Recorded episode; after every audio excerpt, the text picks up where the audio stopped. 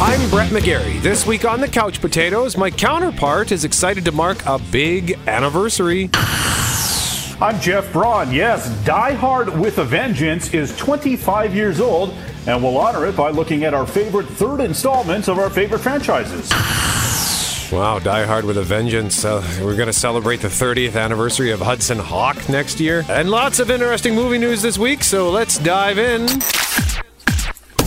First, a reminder, Jeff is working from home, so there's a slight delay on his end, and we are going to do our best to not step on each other's toes.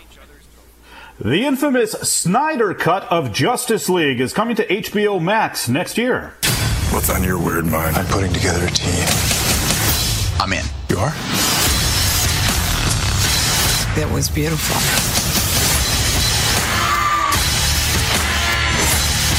These things are going to keep coming. You get technical. I'm on bug duty. Let's do it. Ride ain't over yet. My man. Justice League. Rated PG-13. Justice League, of course, was the 2017 movie that teamed up the DC Comics superheroes, Avengers style, with Batman, Wonder Woman, Superman, The Flash, and others. Zack Snyder directed the lion's share of the movie, but due to a horrible family tragedy, he left the film unfinished, and Joss Whedon came in to finish it. Speaking of the Avengers, Justice League was panned by fans and critics alike, 40% on Rotten Tomatoes. It took in $230 million in North America and another $430 million around the globe. Not bad, but also not great, certainly not in Avengers territory. However, in the years since, rumors grew that there was a Zack Snyder finished cut out there somewhere that was much better. There was a Twitter hashtag, Release the Snyder Cut, that was prevalent, and now Warner Brothers is going to do just that, sort of. He's getting the post-production crew back together to add music, edit, and finish some visual effects, so it doesn't sound like there was an actual literal copy of a finished Snyder Cut all these years, but he definitely did have a plan before he left the film, and now Warner Brothers letting him finish it the way he wants to. It'll be released on the HBO Max streaming service sometime next year. Warner Brothers is affiliated with that service, but the format's still being worked out. It could be a 4-hour version of the film. It could be broken down into several TV-style chapters, according to The Hollywood Reporter. I'm curious to see it. Justice League was garbage, and I'm not one of these guys that just hates all the DC stuff. I actually like the Batman versus Superman movie, and I loved Man of Steel and Wonder Woman. But Justice League was a punt, and under the circumstances, it was understandable. So it's cool they're letting them do this, Brett. Yeah, I think that this is actually really good because Justice League was a classic example of studio meddling. And I know that Snyder had to leave because of the aforementioned family tragedy. But when you look at how the studio did go in and tinkered with it, and they made demands that it had to be 2 hours or less so they could try to just maximize the number of screenings they could get. So, I mean, I from a financial perspective, I understand that. But Snyder had a vision. Whether you agreed with it or not, that they hired him to follow through on his vision. So I think this is great. And some of the actors have spoken as well. They're excited. Henry Cavill, for example, who plays Superman, he posted something on Instagram saying, just had a little chat with Zack Snyder after a Man of Steel watch party. Ladies and gents, it finally happened. The Snyder Cut will be out next year. Now, I know there have been two camps over the whole Snyder Cut thing and whether it will ever happen for a while. Just remember, we all get to have more Justice League now. It's a win-win, so be nice to each other. Big congratulations to you, Mr. Snyder. I did not enjoy Justice League. Well, hang on. If I say I didn't enjoy it at all, that would be a lie. I did enjoy parts of it. It was a fun little romp, but it did also, you could tell that when Whedon came in, that the tone sort of shifted. So it just wasn't quite a cohesive or coherent film. And even there were changes that Whedon made where, like, Junkie XL was the composer for Snyder, but Whedon went out and hired Danny Elfman to do the score for Justice League, so I didn't really like that either. So yeah, I think this is great, and it kind of reminds me of the Superman 2 business, you know, where they got rid of Richard Donner and they brought in what was his name? Something Lester.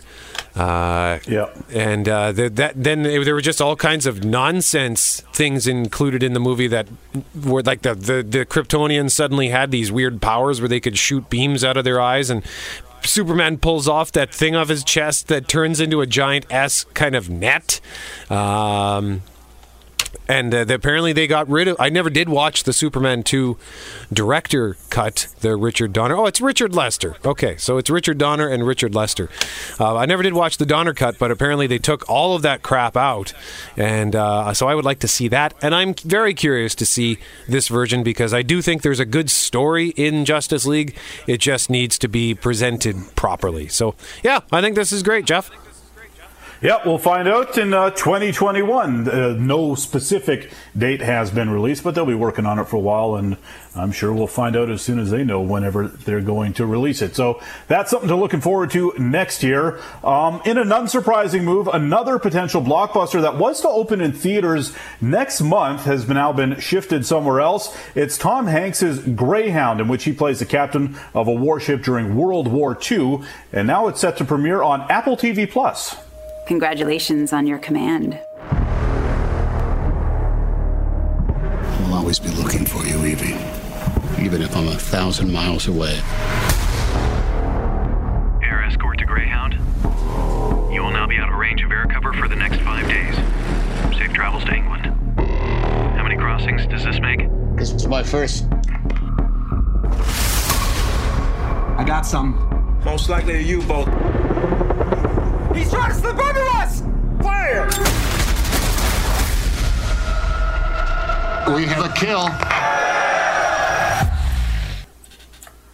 Apple has not yet said when it will start streaming Greyhound, but the movie was supposed to hit theaters on Father's Day weekend next month, so I'm sure they'll release it soon. And why not? They paid a fortune. CNBC reporting that Apple paid Sony $70 million for the streaming rights for the next 15 years. The budget of the movie, which Hanks also wrote, by the way, was $50 million, so they're making a $20 million profit on the movie. It's a big move by Apple to acquire it, but I don't know how many people will actually sign up for the streaming service because of a Tom Hanks Navy movie. I don't think I will, and I actually do want to see this movie.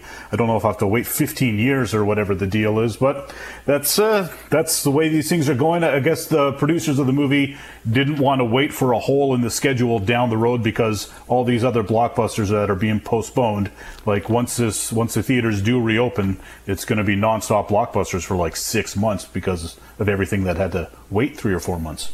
It is curious that Apple TV Plus has put so many eggs into this basket, but I wonder, and I haven't even bothered looking into Apple TV Plus because there's very little on that service that I'm interested in. There's not enough there to justify diving into this and subscribing to it, but if there is an option to maybe sign on for a month or something, like pay 1 month and watch the movie, that might be worth it if I can then just bail out, because I really want to see this. I had not even heard of this movie until this week, and I didn't watch the trailer until today. It looks amazing, Jeff. Yeah, it looks really cool, and Tom Hanks is a big World War II buff, and he's like a nerd about it too, so it's going to be like as authentic as movies can be, but like he will demand that detailed be paid attention to when they make this sort of a movie. And you're right about Apple, and I think one of the reasons they may have done something like this is because I think some of their content might be drying up a little bit just because of the, you know, entire Hollywood shutdown that a lot of, like Netflix has a lot of stuff in the hopper, but I don't think Apple had that much, so maybe they actually needed to buy this just so they'd have something to offer the people that have already subscribed to it. And I know you're a Samsung phone guy, and that's too bad because I did read that if you buy like a new Apple phone, you get Apple TV Plus free for a year. So oh, well, that's a good hook for them. That's a really good hook for them. Okay, that's kind of like when you sign on to Amazon Prime. you get Amazon Prime Video as well, like just Amazon Prime, like for its shopping service. Right. Then you get Amazon Prime Video, because that's how I rediscovered that I had access to Prime Video, because I remember subscribing to Amazon Prime months and months back and never ended up using it. But I figured I'll just check. But yeah, this Greyhound, it just looks electrifying. This convoy of American ships crossing the Atlantic, they're pursued by these German U-boats. It looks amazing. It's really too bad that's not going to be playing on a big screen, because I don't do war movies a lot, but I would have gone to see that for sure on the big screen. One quick thing, that this movie will add to the Tom Hanks growing reputation of don't ever travel with Tom Hanks in a movie because it never goes well. And he's either the captain of a boat or a spaceship or an airplane or something where something terrible happens, or he gets stranded on an island, right? So now he'll be stuck, he's surrounded by U-boats in the middle of the ocean on a boat. That is, I never would have thought about that, but you're right. He's been in so many movies involving transportation disasters. Up next, potential changes for the Oscars, big potential changes, and Jeff alluded to Netflix. They've got something big cooking up this weekend. Details in a moment. You're listening to The Couch Potatoes. Welcome back to The Couch Potatoes. I'm Jeff, he's Brett, and we're going to talk a little Oscars now as the pandemic is threatening Hollywood's biggest night. We get the latest from Jason Nathanson. The Oscar goes to... nobody? Paris. With production still shut down in Hollywood and movie releases on pause, it's no surprise that the Academy of Motion Picture Arts and Sciences is thinking about the fate of next year's Academy Awards, and Variety is out with a story quoting sources as saying the Academy is considering postponing the 2021 Oscars set for February 28th, with one source calling the postponement, quote, likely. The Academy has not officially commented on that article, at least not as of Thursday afternoon when we're recording this. So, yeah, they're thinking about pushing it back from the end of February where it is supposed to go off at this point. And I mean, that seems an awfully far away from now to be worried that much about it, especially since the legit planning of that thing never really happens until October, November, I don't think. And they sometimes don't even announce a host until like January. So it seems like they might be getting away from themselves because, again, we've mentioned this before. The first time they were sniffing at trouble was, because a lot of the Oscar movies aren't scheduled to come out until October, November, December, January. Anyways, it seems like they've got an awful lot of rope, and I don't know why they would need to stir anything up just yet, Brett. Jimmy Kimmel had this to say, which is kind of amusing. One thing we might not have in LA is the Oscars. Word around town is the Academy Awards, which are scheduled for February, will not happen in February. Why they would cancel a show that is 9 months away, I don't know. But it seems to me this is a pretty blatant attempt to keep Sonic the Hedgehog from winning Best Picture. But I guess it's just the next logical step. The last 2 years they've had no host. Now they have no show. Of course, Jimmy Kimmel, I think, was the last guy to host the Oscars before they went to no host, right? Yeah, and they're always on ABC, and he's on ABC, so honestly, I don't know why they just don't get him to host it all the time. He's good at it. Yeah, I thought he was great. He's likable. He's funny. I think he's a safe choice with a slight edge. Yeah, he's got enough of an edge that it makes you feel like, oh, this guy's not afraid to say stuff, but he's also not like just a raging jackass either. All right. Hey, let's have a look at what's coming to home video. Why don't we start with the one that's out on Netflix this weekend? It's called The Lovebird, starring Kumail Nanjiani and Issa Rae. He's dead. We know he's dead, but we didn't kill him. He'd like to report a murder or whatever. We didn't murder anybody. 1, 2, 3, go. No. What? Okay, the guy's name is Gibran. Run, Leilani! And the girl's name's actually Leilani. She's running too now. Kind of slow, like she's wearing heels that look actually amazing. We have to go to the police because we have nothing to hide. So why did you run from the scene of the crime? Good question, officer. That's me covering up my body cam so I can beat your ass. It's out on Netflix now. It came out this weekend. It was also supposed to be a theatrical release, and a few months ago, it was supposed to open at, I think, the South by Southwest Film Festival, and then hopefully get some distribution there or whatever. But it just never happened, of course, because of the pandemic. So now it's coming out on Netflix this weekend, and they play a young couple who stumble upon murder, and it sort of looks like they did it, and then they got to spend the rest of the movie trying to clear their names. It should be funny. There were better clips to be played, but but they all are just full of swears, because I guess if the movie's like R-rated, Netflix just puts out R-rated trailers to it. It just drives me nuts when I'm trying to find clips for the radio, Brett.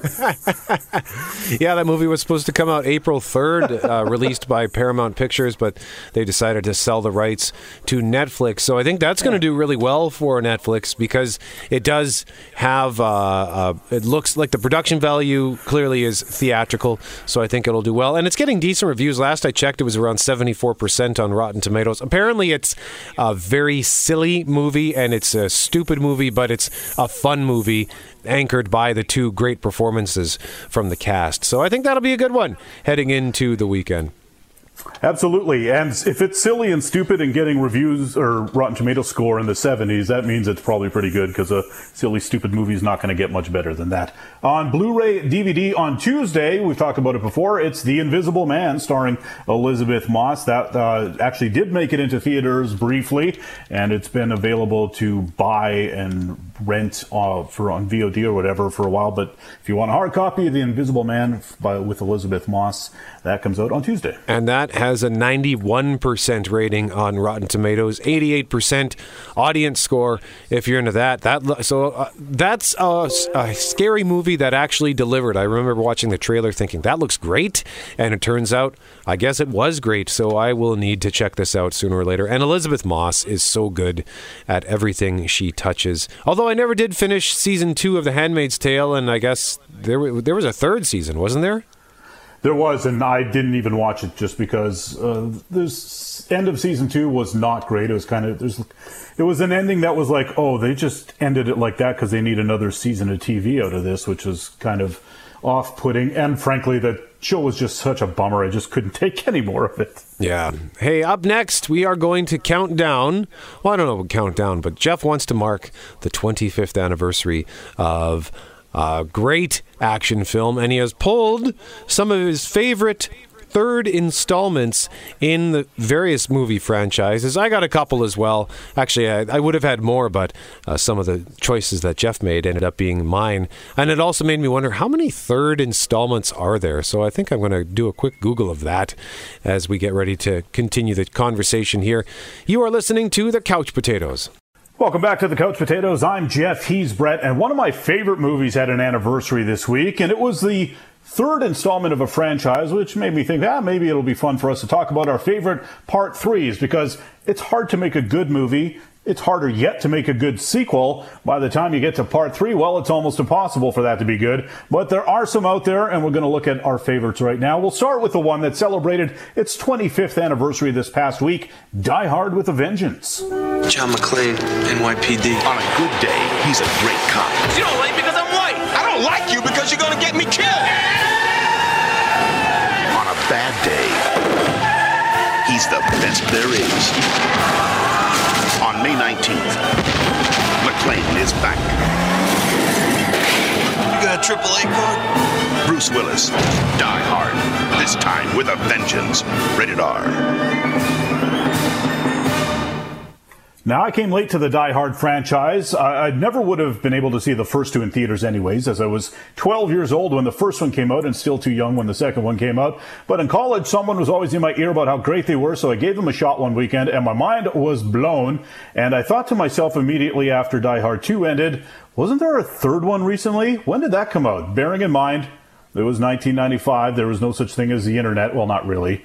No one had it at the time. And even if you did have it, it wasn't overflowing with information like it is now. So I went down to Blockbuster to investigate. And wouldn't you know it, Die Hard with a Vengeance had just been released on VHS. So that was my lucky day. The next week, I bought a box set that had the first two Die Hards and then a making of doc for the third one. Remember, this was back when brand new releases cost a fortune to buy. But I patiently waited a couple of months for Blockbuster to sell their used copies, probably for $25. Didn't matter, had to have it, because Die Hard 3 is almost as good as the first one to me, Brett. The first one's an A+. Vengeance, I think, is an A. It brings back the original director, John McTiernan, who's a fantastic action director. It's not as cliche as Die Hard 2 director Rennie Harlan can be. And the New York City setting was very refreshing, as was pairing Bruce Willis with Samuel L. Jackson, who in 1995, of course, was sort of everyone's favorite actor just coming off Pulp Fiction. Add to that the twists and turns by the bad guys and maybe a couple of clunky moments. The third string bad guy's kind of useless. But overall, it's just a great sequel. I always love watching Die Hard with a Vengeance. Rennie Harlan, you mentioned his action cliches for being the director of Die Hard 2. That just made me think he's also the director of one of my favorite sort of cheesy action movies from the 1990s. Do you remember The Long Kiss Goodnight? I remember the movie. I've not seen the movie, but I remember that it was a movie. Also with Sam Jackson. Yeah, that's right. Gina Davis and Samuel L. Jackson. Samuel L. Jackson was hilarious in it. Gina Davis was actually great in that movie. It wasn't... Did she marry Rennie Harlan? Yeah, she was his wife. Anyway, I'm getting us off track. Die Hard 3, you know what? I haven't seen it in, I bet you, 20 years. So you have just inspired me to put this on my list of movies I probably will take 5 years to watch. There you go. You won't be disappointed once you get around to re-watching it. Also, Rennie Harlan made Cliffhanger, the Sly Stallone movie in the 90s, and I was watching that a few months ago, and stuff just kept picking at my brain, and I was like, oh, this is a guy that made Die Hard 2, and I don't have it anymore, but I made a list of about 15 or 20 similarities between Die Hard 2 and Cliffhanger. That guy basically made the same movie twice, just one at an airport, one on a mountain. Whatever works, right? Look at AC/DC. They haven't evolved in decades, and they're still kicking ass. So, all right. What's next? All right, back to my list. Here's one you don't hear about much. It's the third Dirty Harry movie starring Clint Eastwood, of course. It's called The Enforcer. You don't give up, do you? Sometimes. Not you. What are you protecting these people for? You know how many they've killed? Sacrifices have to be made, mister. Eastwood is back. The dirtiest Harry of them all, The Enforcer, rated R. There were 5 Dirty Harry movies in all, and while they all have their merits, they all also have a lot of cringy stuff, and many fall into the category of not really good movies, but Clint is always worth watching. The Enforcer is just a fun movie, though, and in it, Dirty Harry is saddled with a new partner. He usually is saddled with a new partner because they usually die in each movie. Played here by Tyne Daly, and much, of course, is made of her being a woman in a quote-unquote man's profession, and she really shows the naysayers, including Harry, that she's up to the task. They take on this weird gang that kidnaps the mayor, and the climax is set in the old abandoned San Francisco prison, Alcatraz. The interplay between Eastwood and Daly is a lot of fun, and it makes The Enforcer one of the better Dirty Harry movies. You ever seen a Dirty Harry movie, Brett? I was just going to ask you, how many Dirty Harry movies are there? 5. I have not seen one of them. Wow. I confess. Guns N' Roses is in one of them. The actual band? Yeah, except without Axel, because Jim Carrey's the lead singer, and he gets... killed at the beginning. That's not even a joke. And it's the final Dirty Harry movie. It's called The Deadpool, and his big kill with the bad guy at the end is he uses a harpoon gun. It's amazing. Nice! A harpoon gun. Okay. Oh, yeah. I got to check that out. I'll find it on YouTube, hopefully. What do you got next? The third installment of the Christian Bale Batman franchise, The Dark Knight Rises. Do you think he's coming back? I don't know. Girlfriend! This is your liberation. The city needs me. I need you to get me back in the game.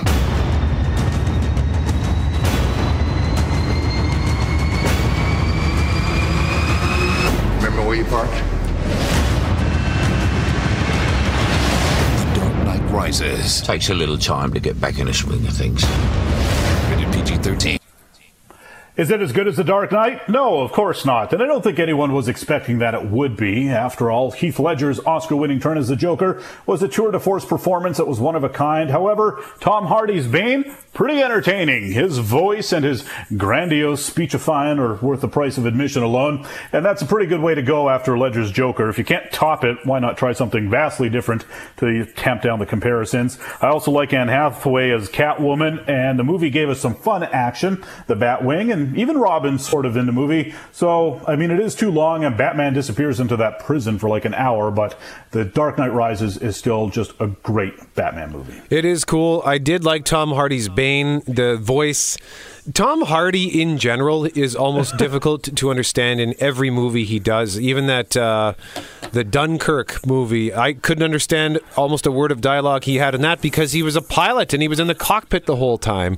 So I don't know if that's just his thing, but it is fun to try to mimic the voice, you know, when he says things like, when Gotham is ashes, you have my permission to die. It's just fun. And I appreciate the commitment that he put into bulking up for that role because the Bane character is pretty iconic. And from what I understand, the way they treated that character in that Batman and Robin movie is blasphemy. You've seen that one, right? Batman and Robin? The Schwarzenegger one? Yeah, that's brutal. Yeah. Like Bane in the comic books is one of his most feared villains. He's a master tactician, and Tom Hardy brings that out. The one thing I hated about The Dark Knight Rises is how little Batman was in the movie. I mean, he pops up as Batman, I think, like right at the end in the last 20 minutes or something? I don't know. It just aggravated me. But still good. Yeah, he's definitely out of... He's like in that prison with a broken back for the longest time. It's way too long. So that is, I think, the main knock against that movie going in. And yeah, the Bane voice is amazing. My favorite thing to do with the Bane voice is whenever... If you're in a room and the power goes out, and if the lights go out or whatever, and then I just go, oh, you think darkness is your ally? And almost nobody gets it. All right. Well, hey, speaking of darkness, I see next you're taking us to the dark side. Yes, my favorite Star Wars movie is actually the third one, Return of the Jedi. Return of the Jedi. From the desert fortress of Jabba the Hutt. Jedi. To the Death Star of the Galactic Empire. To the forest city of the Ewoks. This is the climactic chapter in the Star Wars saga. Remember the Force. Rejoice in the triumph. Return of the Jedi. Rated PG. Now playing at a theater in your galaxy. In the last few years, the ranking of Star Wars movie has been a nerdy pastime for many, as the deck gets shuffled every time a new movie comes out.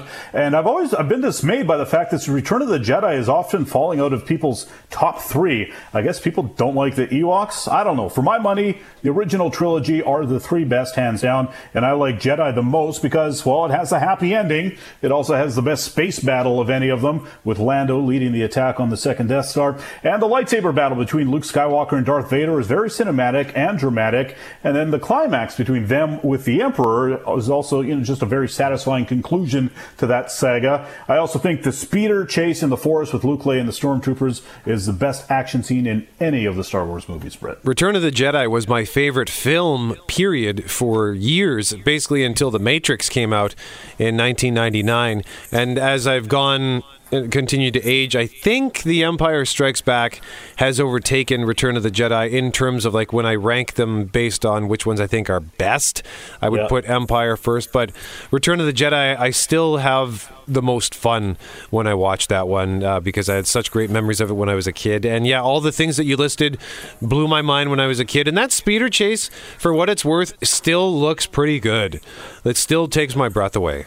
It does. There's this one shot in that thing about halfway through or two-thirds of the way through where they sort of slow down to take a corner and the camera moves left to right, and it's just this big sweeping shot as they do this big banking turn that just blows my mind every time. It's my favorite shot in all of Star Wars. Yeah, the only thing that bothers me now when I watch Return of the Jedi is the constant tinkering that George Lucas did when he added Darth Vader saying no when he throws the Emperor over. That makes me so mad because that's not in the original. And anyway, I just wish I could go back and watch the original. Like I wish I hadn't gotten rid of my VHS copies of the unfiltered, you know, George Lucas experimenting over the years and just watch the original. So yeah, up next we're going to the Wild West and to the land of Middle-earth. You're listening to the Couch Potatoes. Welcome back to the Couch Potatoes. I'm Jeff. He's Brett. We're talking about movie trilogies, or at least the third installment of movie franchises, running down some of our favorites. And the next one for me is Back to the Future Part 3. Get ready. What's your name, dude? Clint Eastwood. What kind of stupid name is that? Get set. It's time to go back. One last time. There's a holdup! It's a science experiment! Michael J. Fox. Christopher Lloyd. Back to the Future Part 3. Learned you shoot like that. 7-Eleven. Rated PG. Starts Friday, May 25th at theaters everywhere. And that was May 25th, 1990, so the 30th anniversary is actually this Monday. Back to the Future, one of those trilogies where, like the Star Wars, it's hard to think of one of the movies without thinking of them all. They're all continuations of the same story. I feel like the real time that Marty experiences from beginning to end is like 2.5 weeks. That's an insane amount of things to happen to one guy in 2.5 weeks.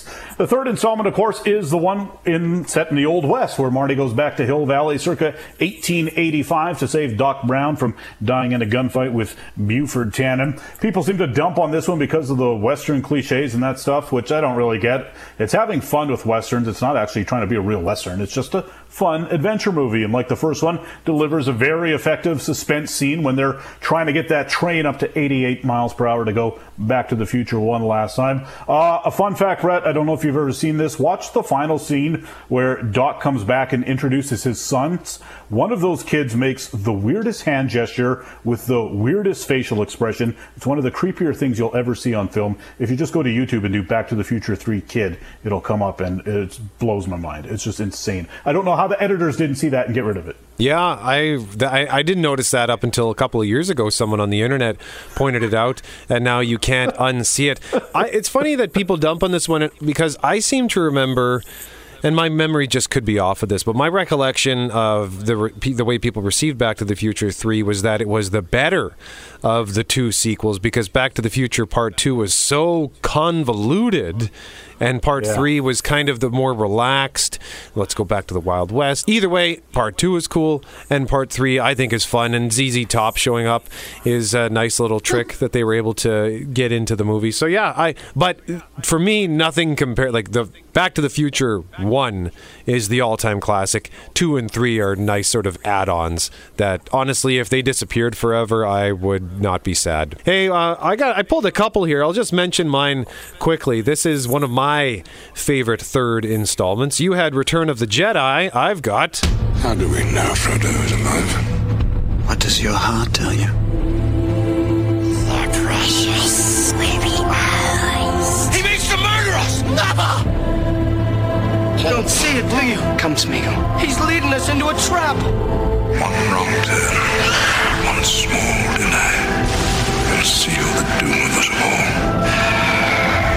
Lord of the Rings, The Return of the King. Rated PG-13. Return of the King, Lord of the Rings. I just watched this a few weeks back. I love this movie, although I will say it is exhausting to watch that movie from start to finish in one shot, Jeff. Oh, it's so long. And that extended version is, what, close to 4 hours, I think, eh? 4.5. Is it that long? Yeah. Oh, my God. That's almost too long. I think if I rewatched Return of the King, I might just go back to the theatrical version. It's worth watching, I think, but it almost needs to be done in 2 days. I did actually try to get through all 3 extended cuts in one day, and I made it to the halfway point of Return of the King, and then I fell asleep on my couch. Oh.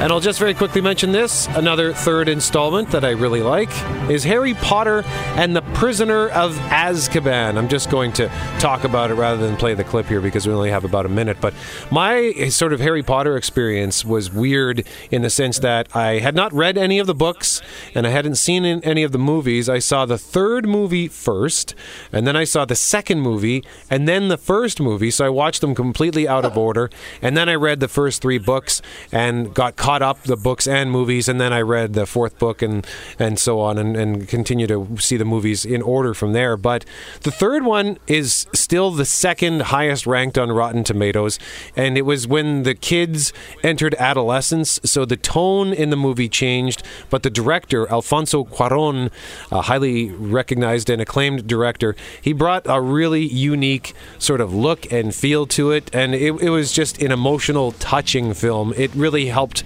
sort of catapult the Harry Potter franchise forward, and then that it's not just silly adventures for kids, but that this was stuff everybody could enjoy. So there you go. Those are our favorite third installments. You can let us know on Twitter at CouchPotato68 which ones you like.